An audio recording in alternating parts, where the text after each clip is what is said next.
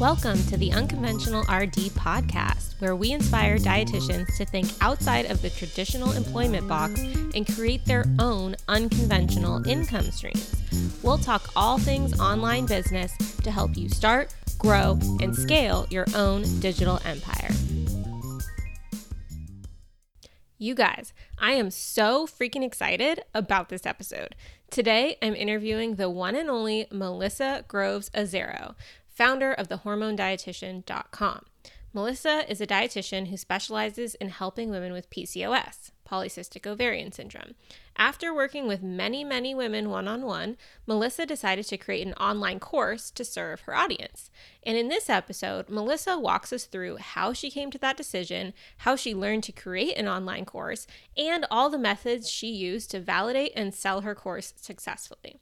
And spoiler alert, Melissa's last launch generated more than $60,000 in sales. Yes, $60,000.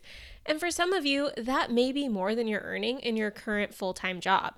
And my hope today in this episode is to first of all inspire you that this is possible. It is possible for every single dietitian out there who wants to create passive income through an online course. If Melissa could do it, so can you. It is fully possible to make six figures and more every single year from a digital course that you sell to your audience online. And that's not even counting all the other possible income streams that you could layer on top of that. I also hope that this episode takes away some of the intimidation factor around online courses. Melissa so generously shares with us the exact steps she took to create and launch her course, so hopefully you can start to see how you could very much do the same. So, without further ado, let's start chatting with Melissa. Hi, Melissa. Thank you so much for coming on the podcast today. I am stoked to talk about your online course launch success.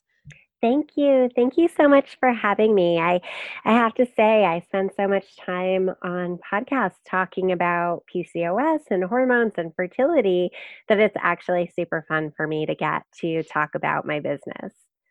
Yes, well, happy to oblige. So I feel like I kind of I've known you in some ways, like via Facebook or the internet for a few years now. So I feel like I kind of know your story, but I'm guessing a lot of my listeners don't know your whole backstory. And I think it's super interesting how you sort of transitioned from a totally different field into dietetics and just started like killing it. Like I see you as a dietitian who was like, this is what I want to do. And then you went out and you made it happen. So can you kind of guide us through your journey into dietetics and where you are now? Yeah, it's kind of funny and same. Um, I think that I first came across you Googling how to start a nutrition practice and I I somehow stumbled upon your income reports and I thought that was super inspirational and then when I found your Facebook group, you know, yeah, so that was years ago, like probably around three years ago. Um, so, yes, I worked in, first of all, my first degree was in English and dance, making me highly unemployable, basically. um, but I was in New York City and I was working in medical advertising. And so I had never really known that I liked science. Um, you know, I kind of had like one anatomy class and I, I didn't realize that it was something that I would find interesting. And then all of a sudden, I'm working on these targeted oncology drugs and, you know, just getting into, um, you know, biochemistry and all of that. And, you know, advertising is kind of crazy. I was a copywriter and I worked my way up the ladder. I was a VP by the age of 32. Um, so I was kind of killing it. But, you know, to be fair, I was killing it in advertising, um, but I was burning out. It was, you know, 90 hour weeks, week after week. It was a lot of travel. My clients were in Switzerland. So I was, you know, not home more than I was home. And um, it's funny, I, I ran the New York City Marathon in 2008 and I was going to run it again in 2009. I qualified and I just got to the point in my training where I was like, I don't want to run it again just to run it. Um, and I haven't had time to train adequately because I've been on the road or working till midnight or all the things. Um, and so I just got to the point where I was like, I'm sacrificing too much for this job. What can I do instead? And so I, I kind of describe it as like a duh moment where I'm sitting in my living room and I'm looking at my four bookshelves full of, you know, food politics and cookbooks and nutrition and diet books and all the things. And um, so that was when I started researching what it would be like to go back. And so I planned to go back for a master's in nutrition. I started taking all the prereqs online while I was still working mostly part time in advertising. Um, and then I kind of I my parents had moved up to New Hampshire in the meantime and I came up here to kind of decide like which grad school I was going to go to. I hadn't fully decided. Um, and I just fell in love with it up here. I, I didn't grow up here, so I didn't know anything about it. And at the time, um, UNH did not have a master's in nutrition. So I ended up just going back and finishing the last two years of um, the schooling I needed there to get the BS. And then I matched with their internship as well. And then I met guy, a New Hampshire local guy, and so so now I'm here. Um, so yeah, it's been it's been kind of a journey, um, but I really feel like so many of my skills from advertising, you know, especially copywriting, are so applicable to our field. So I think that's kind of why it's it's almost a little bit of an unfair advantage that I've had when it comes to understanding marketing and ideal clients and how to talk to them. Well, I can't wait to hear more about the details on that. So, okay, you became a dietitian and then how did you end up becoming an entrepreneur? I did not plan to at all. You know, um, so like most recent graduates, uh, since there's basically no full time jobs out there for dietitians, I kind of cobbled together three different um, part time jobs to make ends meet. Uh, one of them, I was working as a retail dietitian, which it was so super fun. I loved that job. Um, I was working in a rehab facility, and then I was working um, part time in a local functional medicine dietitian's office. Um, and that did not work out. um, and I, I really could not stay there. So after about, I don't even think it was three months, I was like, I need to get out. And um, that was when I was like, okay, I've never really thought about doing my own practice before, but like now I know what that looks like and how doable it is.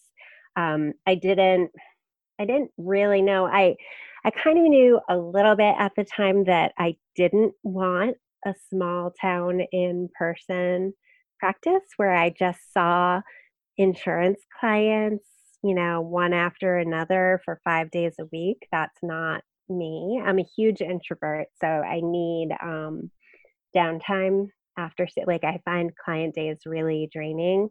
Um, you know, good and and definitely you know hopeful and exciting, but also draining, and I need that that downtime. Um, so that was. I opened my practice in January of 2018. Okay. And so it was always virtual? Um, I had an in person office two days a week, uh, but from the beginning, most of my clients have been virtual. And, you know, before COVID, I was at like 95% virtual. I have, you know, if I have a local client, it tends to be um, someone whose mom found me. I, I, you know, my local clients tend to be like the high schoolers who were kind of just diagnosed with PCOS and their moms don't know what to do, so they come across me. Um, but yeah, now I'm 100% virtual. I may never go back. I feel you. what how did you decide on PCOS PCOS as your niche? Yeah, so that same practice I was working in, um, I saw all of the clients who came in for weight loss. So from a functional medicine perspective, you are doing the deeper digging to find out why they're having trouble losing weight when you're looking at their diet and their exercise and you're like, something's not adding up. And what would almost always come back was there was some sort of hormone imbalance, you know, whether they had low thyroid or high cortisol or this condition called PCOS. And um, as I learned more about it, uh, it just I really felt like these women were were not being served by conventional medicine, and nutrition and lifestyle can play such a big role. And when I was starting my practice, you know, you want to pick a niche, but you want to pick a big enough niche that it's going to be successful. And, you know, with an estimated 10% of women having PCOS, it's a pretty significant niche. So you just you just were like, this is it, and you picked that from the jump, and it worked out. Yeah, for the most part. Um, you know, I definitely see my practice broadening in the future to include more hormone imbalances because you know PCOS is not my my own personal hormone struggle, but um, I know there's there's other places I could help as well. But for now, that was you know it kind of makes everything streamlined and easy when you focus on mainly one thing. I, I'm not even sure if this is how you feel, but just looking in from the outside, it seems like having that clear niche, like even from the jump, probably helped you excel very quickly because you're very clear on your messaging and you're like, this is who I help. And it just seems like you just have a good handle on your business and that side of it. Do you think that's true? I yeah, I spent a lot of time, um, especially in the beginning, defining my ideal customer avatar. Um, I spent a lot of time talking with them and interviewing them, and uh, it it pays back because I I'm constantly every day I'm hearing you know a response to an email I sent or um, a comment on an Instagram post saying it's like you're inside my head which is ideal you know that means you have nailed it which i'm sure comes back to to all your advertising experience and copywriting like you know how to how to talk to people um, okay, so you started a practice and it's going well. How many days a week do you see do you see clients? Still two. Cool. So, what gave you the idea of then creating a course?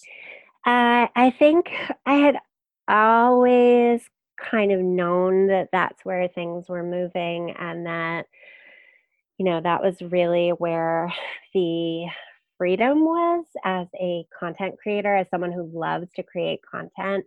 Um, you know, having something that's mine and, you know, I'm able to expand my work to, you know, more than the people I'm able to work with because, you know, at only two days a week, um, my wait list is, I think it was like at 412 last I looked. Um, so I really, you know, I don't take that many new clients every month, and and uh, they're on my list for about six months now before they can work with me. So I was really, um, and that happened pretty quickly. You know, say like the first six months of my practice were kind of quiet, um, and then all of a sudden it just kind of blew up. I had like one client find me who referred like four of her friends to me. Um, and, you know, it, it just kind of blew up at that point, And I've had a wait list since last summer. Someone brought this question up recently in my Facebook group, and I thought it was a good question to ask on the podcast. When you got to capacity and you're like, okay, something needs to happen here, what made you choose the online course route versus hiring another dietitian to work under you? Yeah, I just um and I know it's it's sort of personal preference and some dietitians do want a practice with dietitians under them. Um that's just not part of my business plan. You know, I I really have no desire to manage people in that way. Um, you know, I have managed people in advertising, you know, I had big teams working under me. Um I just, you know, I'm actually a good manager. I think I I try to, you know, give my employees flexibility and empower them. Um, but yeah, it's just not in my business plan. I think because I'm still so against the idea of like a local office. You know, I don't want that at all. That makes sense. And I think so much of entrepreneurship is just knowing yourself and knowing what you want and being okay with being like, okay, that's not the route I want to go down and that's fine, you know? I feel similarly about one-on-one work. Like I'm just like I could do that, but I don't really want to. So I'm going to do all these other things and that's fine. Even though it works obviously amazingly for so many people, if it doesn't feel right to you, it's okay to say, okay, I'm going to pass on that and do the things that feel better for me. Okay, so can you tell us more about your course? What do you teach and what's kind of like the structure? I, am not sure if the people listening here have a lot of context for what a nutrition specific online course might look like. Yeah, so essentially it's the same protocols I use with my one on one clients. So it gives women all the tools they need to get the answers for themselves and know what to do about it. So, uh, with PCOS, from from a functional medicine perspective, we're thinking about the root causes of the symptoms. So, my course is structured into six modules. It's a six week course. Uh, there is an intro module that is the science behind the symptoms. So it kind of gives the overview. And then each module dives into the main root causes. So insulin resistance, inflammation, gut imbalances, and hormone imbalances. Um, and then the last two modules are kind of advanced tips and tricks uh, you know, sort of emerging research in PCOS and some things to kind of experiment with to take it to that next level. And then the final module is uh, keys to long term success. So it's how to build your healthcare team, um, you know, what labs you might want to order, how to, you know, decide for yourself what a good supplement plan might look like for you, that kind of thing. So, and I know uh, this is a question that comes up all the time online as well. People are like, what's the line? Like, is, can I do this if I'm not licensed in every single state or all around the world? You know, what are your thoughts on discerning what, quote unquote MNT is versus just education, you know? Yeah, so my view on an online course is I'm doing absolutely nothing individualized. I'm giving the same plan to everyone. And, um, you know, I, I have all the medical disclaimers on it that, you know, consult with your healthcare practitioner, and this does not constitute a client um, RD relationship, and you know, all of all of the things. So, um, so it really is just kind of general advice. I don't really see the material in my course as any different from, say, the stuff I put out on Instagram or my blog. Yep. Or another example I like to use is healthcare professionals who write books. You know, it's like more like an interactive book where instead of someone just reading it, you're speaking it and demonstrating it more interactively. Okay, so it's six modules. And what what's the difference price wise? Like how much would someone be paying to buy the course from you versus the investment to like work with you? Does do you think that's um, something that helps your business having the differentiation between pricing? Absolutely um, the course is sort of my my more moderately priced offer um, and i'd say i have a book coming out soon so that will you know kind of be the low priced offer for now um, and i have those medium priced offers the course and um, i do do a, a dutch test mini package where it's just that piece of it um, and then with my one on one clients, it is expensive. It's three months, it's all inclusive. Um, you know, I do everything. So the course, you know, depending on what price point I'm offering it, ends up being, you know, a, a fraction of one on one. Um, and it is, it's the same tools that I use, same methods, same tools. It just is lacking my guidance and the accountability and the customization and the testing and all of the things that I do with my one on one clients. Um, pricing wise for my course, I've done a couple different things. You probably remember I reached out to you back in like October or so um, when I was like, hey, so I'm thinking of doing a Black Friday pre-sale. Like, what do I do? Um, and I'm glad I did that. Uh, it's a little different. So I follow Amy Porterfield's uh, course launch methods, and apparently she in the newer version of digital course academy that's coming out in september she's including pre-sale option because so many of her students have had success with it um, but she didn't recommend that and i was like i want to try this i want to do like a black friday pre-sale and then launch in january and so i had 44 people sign up in um, at black friday and that was I I offered it at half the price of launch price. So it was 247. And then I kind of had to do it. like it was like, no, okay, I've got all these people expecting something from me. Um, and then I launched in January at 497. Um, in January, I did do an upsell. So I did a VIP upsell where they got uh, six weekly calls with me um, you know to go along with the sessions. Um, i did like a group a group call? Yeah group zoom call. And i restricted that just to um, women in the us okay. And then what was the difference difference in price for just the course versus with the add-on uh, the course was 497 and the vip was 697 okay and did that seem to work it did it did um, when I relaunched in June, I don't know. I didn't feel like I, I really wanted to put that extra time into it. So I, I launched without the VIP. Um, so I just launched at, I kept it, I kept the price the same in June because of a couple of things going on. You know, we have COVID and the financial situation. Um, you know, it was in the height of all the protests and all the things going on. And I just, I didn't feel comfortable raising the price at that time. So I kept it the same and it it went fine.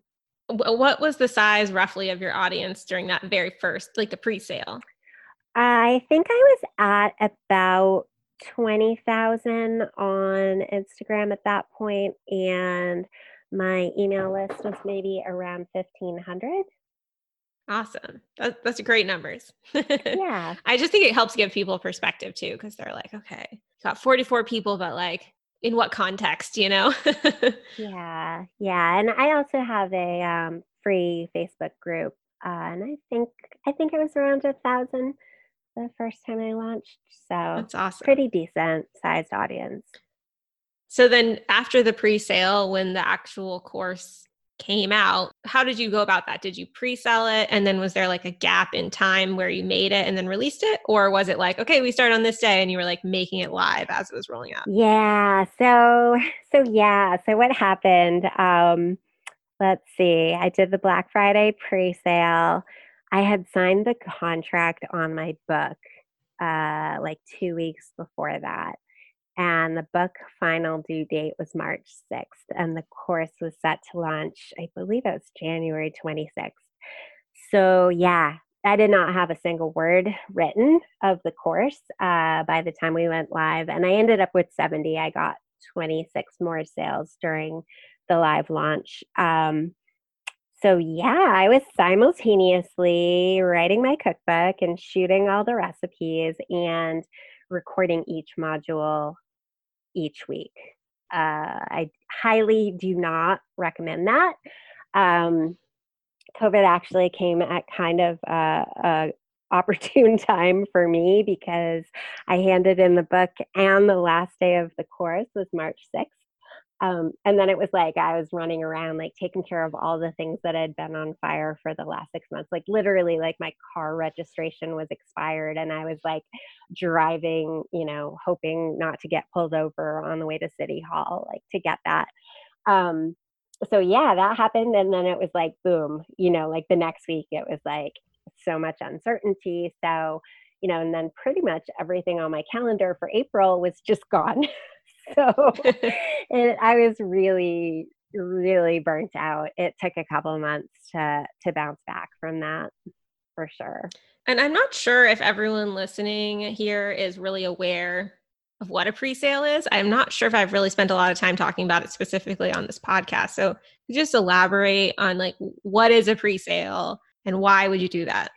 Yeah, I actually was kind of inspired. Um, you know, I know you do pre-sales in in your business, and I I've seen you do it, and I, you know, you've talked about the success of it in your income reports.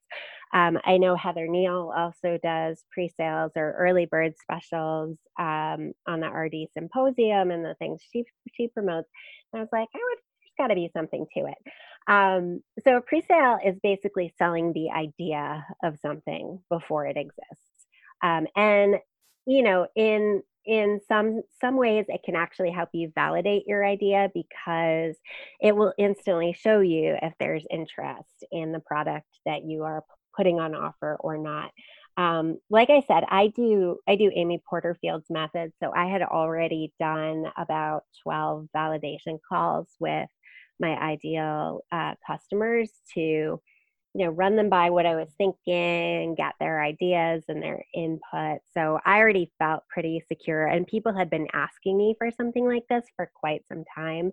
So I knew it was going to sell well. Um, the pre sale uh, allowed me to hire a little bit of extra help um, as well. I had my um, I have a, a mentee who's a student and she's a Canva rock star. So I had her do the layouts for all of the handouts, the PDFs for the course for me. So it, it just felt more comfortable being able to do that, knowing that I had already made some money on the course. Yeah, that's a great point. I, I found myself in a similar situation uh, way back when, when I first started my functional nutrition library membership site like years ago, but I wanted to do it, but I had all these other part-time jobs that took up like all my time. So I was like, okay, if I'm going to take time away from those activities to do this, like I, it has to be paid for essentially, or I'm not going to be able to make my rent. So that was a big reason why I wanted to pre-sale the idea before I started it. And thankfully it worked out and I sold enough to fund my my extra work for a month or two. And yeah, I, am a huge fan. I mean, obviously, it depends on your stage of business as well. I mean, if you already have a really thriving private practice and a huge audience, like maybe you could launch something and it probably would go well because um, you've already done the work to build your audience. But especially for beginners where you're feeling it out and you're like, do I have a good, like, do I have a connection with my audience? Do I know what they want? It can help um, in that aspect as well. All right. So you did the pre-sale and then the then you did a live launch mm-hmm. in January, you said? Mm-hmm. So it was the same cohort of people. So the pre-sale people were going to get lumped in with the additional people who joined in January and then you were all going to start together basically, right? Exactly. okay. And then the people who signed up in that second offering did they pay a higher price than the pre-sale people? yeah so they paid the full price so they paid 497 um, for the course. Perfect. Yeah and how amazing to, i mean if you do the math on that it's like what like a 20 26 oh my gosh. Yeah for my first launch i was i was really really happy with that. Yeah i mean it's freaking awesome. How did that feel first of all it felt really good. And, you know, same, I had sort of started dialing back on taking those one on one clients starting in November because of the book and because of how much work that involved. And so I really had no, like almost no income for like November, December, January. So to suddenly like make that much money in January was yeah, I was like, oh, okay, I can breathe easier a little bit now, you know, for sure. Um, yeah, I was I was really really happy with it. There was such good energy from the group too. I have the a paid Facebook group that they go into, and um, yeah, it was just really really good, really rewarding. And then when I started to see, because I had no idea, you know, if they were going to get the same kind of results that I got for my clients with all that one on one attention. Um, so to be able to see the results that the women in the group have gotten just from the course is really, really rewarding to, you know, they're getting their periods back. Um, we have a couple of babies on the way from the January course already. Um, you know, they've lost weight, their husbands have lost weight. They're like, you know, just feeling much better about themselves. That's really good. And that just gives you all that it's like the confidence snowballs. And then the next time you launch, you're even more excited. And then I think people can feel that. And then it, usually the second, third, fourth launches do even better than the first one. I'm sure that was exciting. We're going to talk about that in a second. But before we get there, I just still want to help people understand how do you create a course? Like, what did you actually have to do?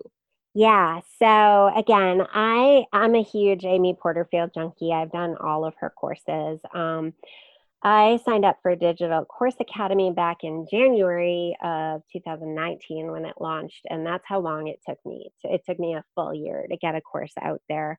Um, you know, she kind of breaks it down in there. You start with validation. You you know before you even outline anything, before you even write a thing um, and you meet with your ideal client and ask them. And so I met with, um, you know, some of my former one-on-one clients who I really enjoyed working with. I put a couple calls out on my you know facebook business page and i was just overwhelmed with responses of people who wanted to talk to me for free you know basically it's like i'm not giving you anything i'm literally asking you questions about like what's your favorite tv show and like where do you shop um, so that was really good. And then you outline the course. Um, I really love, she has a, a podcast episode, uh, it's probably like a year and a half back at this point, um, called the Post It Method, where you put all of your ideas on Post its and you just stick them up on the wall. And then you kind of organize them based on you know where you think they should go and then you go through with a different color of post it and you stick on all of the handouts that you think should go with each module and each lesson. So that really helped. And I transferred that all into a Google Drive doc. And then um, I'm not a big outliner. I'm not a big like outliner scripter. I kind of jump right in. So from that point, I just jumped right into the slide creation. So you're just basically creating slides, maybe in PowerPoint or something like that. And then what tools did you use to record? Yeah, so I had heard uh, Jenna Kutcher was talking about what's the one that comes with a Mac? It's called like Something. The There's ScreenFlow, Camtasia. No, the Mac PowerPoint thing, is it? Oh, key, key, Keynote? Key, yeah. Is that? Yeah. I never use that. So I had planned on doing that because I had listened to Jenna Kutcher has an episode about how to record a, co- a course in a weekend, basically. And I was like, well, this sounds great. Um, so I had thought about doing that. And then the learning curve on Keynote was going to be too steep. Like, I mean, not that I'm a PowerPoint expert by any means, but I, I give myself a solid C plus in PowerPoint. So I was like, okay, I'm going to be able to crank through PowerPoint. Um, it was a very, very last minute decision, um, but I ended up going with ScreenFlow, uh, which has been, you know, relatively user friendly for someone with absolutely zero video editing experience. Yeah, and for that, just basically is a tool where you can record your screen, right? Mm-hmm. Did you put your face in it at all or just the slides and your voice? No, just the slides and my voice. I'm doing a pretty big overhaul for the fall launch, so I'll definitely be doing um, at least an intro video of my face. I'll probably stick with just the slides for the recordings. Uh, I feel like it's kind of distracting when you've got someone you know talking on the side but i'll i'll do like a welcome video and maybe a, a celebrate video um, that I'll add to the expanded course in the fall. That's a great example of how it's never going to be like a thousand percent perfect when you launch. And every time you do it, you're like, oh, it'd be cool if I could add this thing here and make it even better. Yeah. So thanks for sharing that. So, how much time as you were building it, like how much time per week do you think you spent on it? Uh, so modules was it because I know I was I know exactly what my schedule was. I was writing the slides on Thursdays and Fridays, um, and I was I was averaging about hundred slides uh, per week. so per module divided up between the lessons. Each each module had anywhere from five to seven or eight lessons, depending on the topic. Um, and yeah, it would pretty much take me like a day and a half to write the slides for the week. Um, and then the recording part's pretty fast. You know, it, it, it turned out being, you know, around an hour of content per week. In my opinion, the best part of that is as you move forward and you launch it again, you probably don't need to redo all of that. Maybe a few things here and there, but it's significantly less work as you continue to, to launch it again and again. Yeah, I'm actually in the process right now. So, you know, talking about my third launch, um, you know, I'm in the process right now. I just uh, rebranded and um, changed my URL, and I'm, you know, just about to debut my new logo. And my designer is also sort of making me a, a better branded template for the slides. Um, so the I'm hoping that the course uh, this fall will be as close to done as I wanted it to be at first. But you kind of have to let go of stuff like that. It's like, it's just, you know, it turns into, I just have to get it done and out there, you know? Yep. And that's another way that pre selling can push you to do that because mm-hmm. there's a date attached. so, okay. So you, you did it in January and then you did a second launch more recently? Yeah. So my plan was to relaunch in April. and you know that didn't really happen um, and then I re- I felt like June was a good time to relaunch. So um, I think at that point, you know, people have been home long enough. They're kind of bored. People were asking again, like, when are you going to be doing the course again? Uh, so yeah, I launched in June. Um, we're actually by the time this this airs, it will be done. But right now, we're in the fifth week of six out of the course with the second batch. Awesome. And that's a good point too. So people could only buy it initially during that live launch in January and then the cart closed. Yeah, cart closed. I'm doing a live did the live launch in June. I'm Gonna do one more live launch um, in September, October, and then I'm gonna set it on Evergreen after that. That's awesome. Yeah, I think that's kind of where my business is heading as well. I, I'm starting to dive deeper into the Evergreen world, and it's so much fun. Um, more tech to learn. Like I know. Actually, I have a baby funnel going right now using some of those tools like Deadline Funnel and all that. And, and it's working. I just know I could make it significantly better. So, all right. So, tell us because I know I am I fangirled out and I watched you. you had a Facebook Live interview with Amy Porterfield, and I was like, oh my gosh, I know her. I have to watch this. and you shared how successful the second launch went. So do you mind sharing again for everyone listening here? Yeah, sure. First of all, I was fangirling out too. Um, like when when I got the email from her team, I was like, Amy freaking Porterfield wants to talk to you. Like I felt like Oprah called me like herself. And I was just like, I can't believe it. Um, so yeah, so I get to share the numbers on there. Um, I was again really blown away. You know, I had 70 in the first in January. I was hoping for 100. I thought 100 was a good target for this launch. Um, I ended up with 182. Dang. Yeah. What's the math on that? It's 66,000. oh my god. Yeah yeah so and for everyone listening who's like oh you know you can only do courses selling other business tools like this is a pcos course. This is a nutrition topic. This is in all of our wheelhouses. So if melissa can do it you can do it too.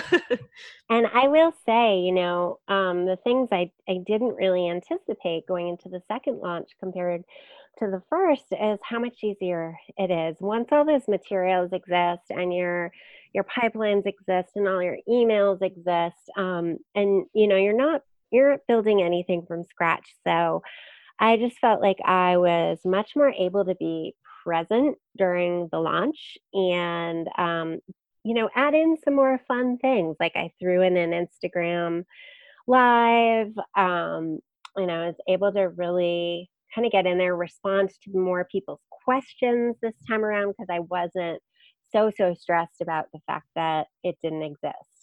yet. yeah, I was that was going to be my next question. Like, what do you think made the difference between the two launches? But it sounds like yeah, that's part of it. Did your audience grow too? I between there? yeah, my my email list is up to it was up to 5000 after the launch um, and it's at about 5500 now. I also recently tweaked my my lead magnet though and it's like gangbusters so um, that's been really good. I had a quiz i've had a quiz for a while um, and i actually after i spoke to amy it, was, I, it just sort of spurred me to um, do what I'd been meaning to do, which is align it more with my course. I felt like the quiz topic wasn't fully aligned with my course, whereas now it is. Um, and it's just it's been doing really really well. I think I got 2,000 leads in like a you know three day period or something like that. That's amazing. And I know you're not fully evergreen yet, but I could see how that would be the perfect integration. because mm-hmm. those are the people like the people filling out that quiz are your ideal course customer. Yeah, I'm actually about to start doing like a mini tripwire after the quiz too. So excited to to do that. Can you explain what that is for people? Yeah, so there's this whole like new trend right now about tiny offers as opposed to all the stuff we give for free where they sign up and then get you know one of my original lead magnets was a five day meal plan. Um, so instead of that what you do is you you kind of get their buy-in by having them buy something really small from from you. So like a you know seven day challenge or you know a a 15 page ebook where they're paying you know 4.99 or 7.99 like the goal of the offer is not actually for you to make money. It's for them to feel like they've invested something in you and then they're going to pay more attention to your bigger offers down down the road. So um, yeah, I'm in, in the process of working on that now. So we'll be playing with deadline funnels and all of that. I think. Oh, and we didn't um, didn't talk about. I I host the course on Kajabi, um, which how's that been going?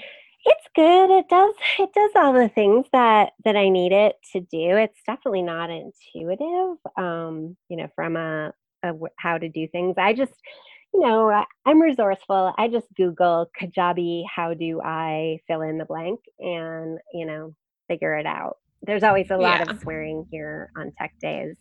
It's not it's not good.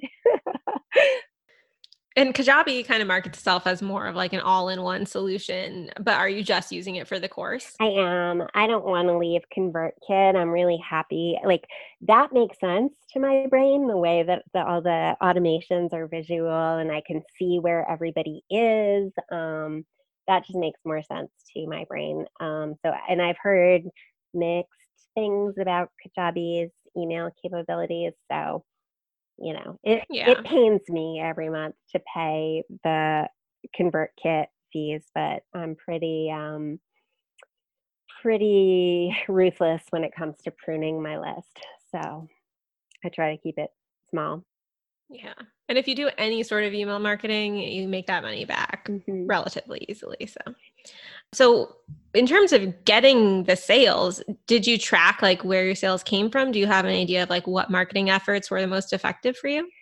Okay, so here's where I'm a, a baby course creator because I really don't know how to how to do that. I mean, I have the pixel set up in all the places I was supposed to set the pixel up, but I really don't know how to tell where they came from. Um, so yeah, that's going to be something for something for the future. I also, um, you know, as far as like marketing of courses and what's recommended, um, I haven't at all dabbled in Facebook ads yet because it's so so hard as a healthcare prof- professional to get an ad approved. So, um, you know, because not only does everything you say on the ad have to get approved, whatever's on your landing page has to get approved. And when I can't even say, you know, you can't say PCOS, can't even say women. Um, so it, it really makes it hard. So I, I have to kind of figure out a workaround so that I can start incorporating Facebook ads, maybe drive them to a blog post or something instead that's innocuous but has links to where I ultimately want to send them. Yeah. Yeah, or just get them on your list and then sell them in your funnel. yeah, that might work. That's, yeah. that's been my strategy so far. I'm not super, I don't have a ton of tracking set up for my stuff either, but I just, at the most basic level, always put a question on the sign up form like, how, like, where did you hear about us? And then at least I can see where my customers are coming from. So that's how I know that the podcast isn't super lucrative or it's not the primary way that people are discovering me because it's much more common for somebody to say that they found me through Facebook or Google or something like that. I do track uh, that metric in my one-on-one clients or um, you know anyone who comes into my my uh, EHR portal gets asked that question and you know and on any given month it's anywhere from 92 to 95 percent who find me on instagram and the rest are from podcast interviews i've done. You're really good at instagram. Thank you. speaking of which what it did is that just something that you just it came naturally to you or did you take a course? I did take a course. I took um, rachel paul's uh, beat, beat the algorithm course and I did that. It's kind of funny. I had worked like a whole year um, to get my my Instagram up and I had managed to grow to about 2000 by myself, which I felt was pretty good. Um, and then I took the course and I actually did it over Christmas break right before January 2019. Um, and I went from 2400 in January 2019 to 24,000 by January um, 2020. And I'm currently, I just hit 40,000 this week. So um, it just keeps keeps growing. I think I was doing a lot of the right stuff in ter- like my content was good. It just wasn't getting seen. And um, honestly, like if there's one change I I attribute, you know, my most growth to it was changing my name changing my handle. And then that turned into a whole headache because then everybody knows me as the hormone dietitian, and nobody could find my Facebook page and nobody could find my website. So now I'm in the hence pro- the rebrand. hence yeah. the rebrand and the refiling the LLC and um, redesigning the logo and all the things. So yeah. I mean, that's a great name though, so maybe it's for the best. it is. It's it's good. I mean, I loved the name Avocado Grove Nutrition because you know avocados are my favorite food, and Groves is my last name, and I just felt, you know, but it's fine. It chose me. Is, is what yeah. I say. Or the idea being that if someone sees you interacting somewhere else on Instagram and they see your your handle, they're going to be like, "Oh, the hormone dietitian like i need that and then click on your they, your name. exactly they instantly know what you do by looking at your name. So you know how instagram will suggest to you um, other accounts like this to follow and so i really feel like that name change was was the biggest um, you know driver of growth. So in your opinion do you think that really any rd is capable of creating and selling an online course or are there any like benchmarks or things that you should focus on to know that you're ready? Yeah, absolutely. Um, you know, you definitely want to have that one one-on-one experience with clients or with groups um, so that you know you can get results for people because the results are what they pay for. Um, you know, the results are the reason why they take the course. So if you never worked with anyone and you just want to create a course, it's like you don't really have any metrics to know that that's going to work for most people where i know that most people who follow my methods will get the results that my one-on-one clients have. Um, there's kind of differing views on you know when to launch a course. Um, personally i think a course is so so much work that i wouldn't want to launch it to crickets. If you don't have an audience somewhere like you know if, if, you don't have an email list if you don't have a social media following you don't have good seo numbers um, you know where where are you expecting these people to come from who are going to magically buy your course? Um, so i recommend you know especially in healthcare because we can't rely on ads to get our um, information out there. Um, so you know have a, a decently sized audience because i would hate to put that much work into something and then, you know, make $700.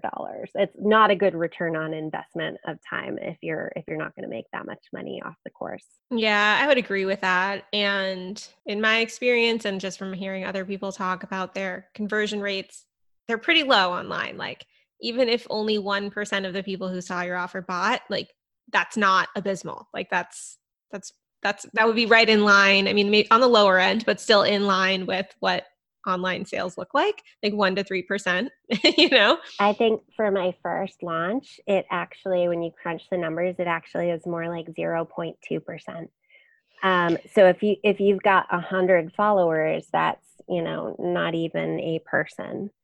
Um, right. you know. Exactly. And and so i know i was this way too when i first started out like if i had like a thousand people following me. I was like, oh my gosh, you know, probably a hundred people will buy. And it's like, no, maybe 10, you know, and on a good day. yeah, no, spend some time in your email metrics and see how many people are actually clicking over and looking at your things. And it's it's pretty like it can take you from feeling like a rock star to feeling pretty bad about yourself real fast to be like, wow, only 2% of people actually clicked through to the link that I just sent, you know?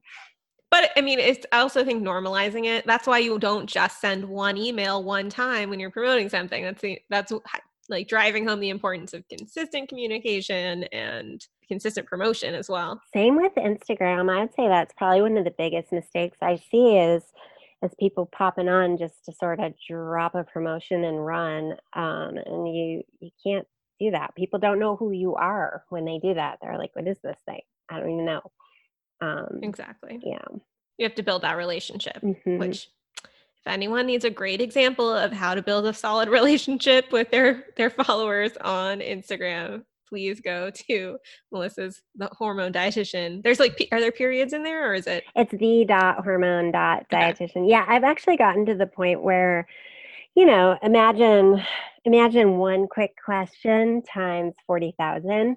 Um, you know, start to know what my what my life is like. Um, so I just I get hundreds and hundreds of DMs a week um, so I actually just last month hired someone to to manage the DM requests and my general DM box because um, I still I was like I didn't want to let go 100% because I have all my dietitian friends I chat with on Instagram. Um, so I was able to to kind of organize it um, and keep everyone I I know in my primary box, and she handles the rest. So it makes me less angry, which makes me more willing to serve my audience instead of, you know, resenting them for sure. So overall, are do you like doing online courses? Is this something you think you'll continue doing?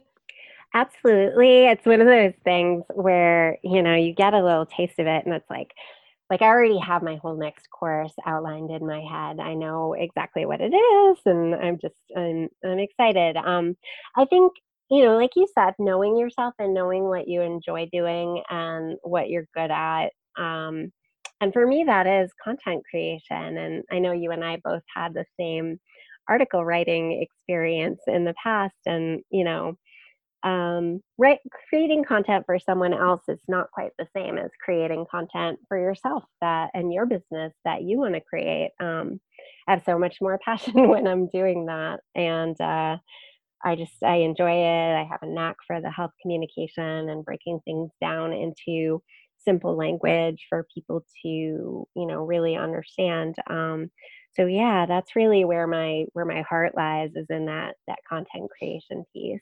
Are there any tweaks you might make to the model in the future or things you might try or experiment with? Yeah, I'm actually considering for uh, my next course, I'm actually considering trying a beta launch, you know, because it is sort of a, it's a niche adjacent topic. So I haven't spent a whole lot of time um, communicating about that topic yet. So I'm starting to, to filter more of that into my content. Um, but I'm also still really focused on PCOS because that's the, you know, big live launch that we'll be doing in the fall, um, and my book, the topic of my book right now. So um, started started filtering it in. Um, so I think you know, doing a beta launch where I I could, you know, keep it kind of loose and get feedback as we're going along um, might help me more with knowing what that particular audience needs. Yeah. Can you just explain what a beta launch is? What would that look like? Yeah, usually it's at a lower price than a full launch. Um, and it's done with kind of the understanding that the the people in your group will be giving you feedback as you go through it. So you'll be surveying them. They'll say what they like, what they don't like, what they feel is missing. You know, it's really hard getting testimonials on a course. I mean, I've had, you know, what are we up to? 250 people go through my course now, and I've gotten 12 testimonials, and that was with like a giveaway raffle. you know, I know, I know you just did one recently too. Um, where you know it is it's like pulling teeth to get feedback so this way it's kind of baked in to the process and it helps you um, you know finalize your decisions to make the course better before you launch full out um, usually you limit it to a small number of people um, you know things might not look as finished you know.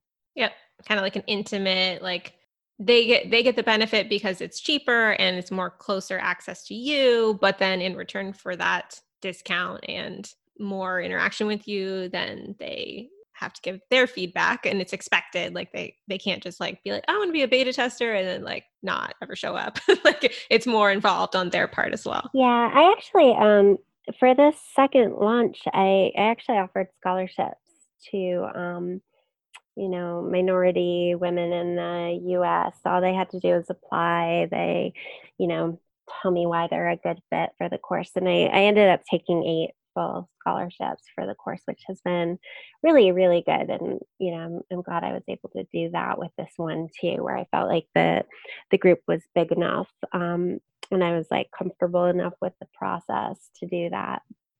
So that awesome. that worked out really well. I hope to do more of that in the future you know, once I build a team to review scholarship applications. well, okay, to wrap things up, let's close it out with do you just have like maybe three solid recommendations for dietitians who are thinking about creating and selling an online course? Uh, number one, do it. um, number two, I would say, um, you know, this might be a little bit controversial, but you know, look outside the dietitian field um, when it comes to coaches and mentors. I think, you know, we by far are not known as like the marketing gurus so don't be afraid to to learn from people who are unabashedly marketing gurus. Um, they know what they're talking about. So i would say you know that that's one thing. I've kind of always um, gotten education from outside the field as well as as inside. Um, yeah, third thing, uh, really start with knowing your client, knowing your ideal customer avatar, like down to what's her name, how old is she, what's her hair color, is she married, did she go to college, where does she shop for her groceries, like you know i've asked them like what books they read and and things like that like really really know this person and if it helps um you know have a picture of her like even if it's one of your former former clients just like have a picture of her in mind and then write or him or them um have a picture of them in your mind and only talk to that person. Yeah so the idea being if you can envision your ideal client as an actual person, it can make it easier to write to them instead of sometimes our voice gets lost if we're writing to the great void of the internet and it doesn't feel personal. yeah, or you know, and and I'm sure you cover this a lot, but don't be afraid to niche. Like, you know, use even though my person is, you know, 32 years old and works in marketing and lives in a big city, like I I attract customers who are outside of that specific niche um, because there's enough in there that speaks to them. And bottom line, having done, I mean, I'm a huge Amy Porterfield fan too. Would you recommend her program for, I mean, obviously you had fabulous results. yeah, I really, um, you know, I've listened to a bunch of them and I've bought other people's little things here and there. Um, you know, she's the one I never miss a podcast. So that's what I really appreciate about Amy is, you know, it's it's actionable. Everything is you know the bullet points of what you need to do and that's why I, I gravitate towards her more than than some of the other ones i, I just can't with the fluffy positive stories you know yeah so yeah amy's amy's really my person for the business stuff um you know there are others out there there are dietitians who who do it as well um you know i've heard heard different things from different people who've worked with different people there's a lot of options out there yeah, I just took that advice and then I enrolled in Caitlin Bacher's Scale with Success program, which was a huge, ginormous investment. and it's a year long commitment. Um, but she's not a dietitian, she's just like an online marketing person. Um, I don't even remember how I found her, but I was like, all right, this is what I want to do. Like the next step for me is to create my make my offers evergreen and scale them and I've, i i could do it myself but like how freaking long is that going to take me so i just decided to sign up if nothing else for the the kick in the pants and like the accountability you know? Yeah absolutely. That i mean there's so many people that's her thing is like scalability.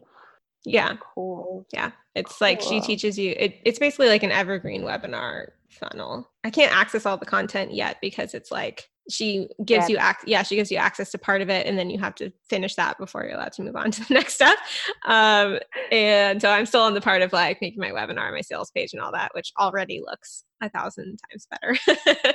But there's different levels. So then once that's set up then it's like the bigger picture of like facebook ads and going live in your facebook group and using the pixel to retarget people and funnels. And i'm like that's the meat that I really need to get to. So I'm excited. Yeah, that sounds awesome. I can't wait to see your new stuff. Yeah, I'm just doing it for the SEO course to start out because they recommend just like focusing on one thing and then then you can decide if you want to make more funnels after that but yeah well thanks for being here today uh it was a wonderful conversation and i know people are going to be endlessly expi- expired, inspired by your story and all of your success. So thank you for sharing so openly. Thank you so much. Yeah, I'm I'm actually hoping with the third launch this is a six figure product for me this year. I don't I don't see why it wouldn't be. So yeah. um really really kind of, you know, impressive and yes. and exciting. Smashing the broke dietitian stereotype. for sure. Well, thanks again. I know we went like five minutes over, and I'm shocked the gardeners were supposed to come today and they haven't come. So I'm like, oh, somehow I escaped. My, my podcast interviews are unscathed. Good. Well, thank you for having me. This was super fun. Like I said, like I never get to talk about my business. So it's yeah. like super fun. And you're like so good at it. So thank you for sharing. oh, happy, happy to inspire. Okay, so wow, right? How inspirational is Melissa? Please go follow her on her Instagram at the.hormone.dietitian or check her out at her website, thehormonedietitian.com. And of course, if you want the links to any of the resources we mentioned today, head to the show notes for this episode, available on my website at theunconventionalrd.com slash episode 042. And P.S., if you want a more intimate place to connect with amazing digital entrepreneurs like Melissa, I highly recommend enrolling in my SEO Made Simple online course.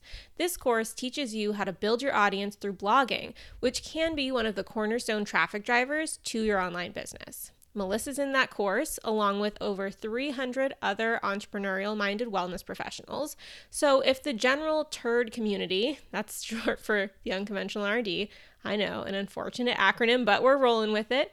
Um, so, if that general unconventional RD community on Facebook feels a little overwhelming at times, because I get it, there's nearly 10,000 people in there now.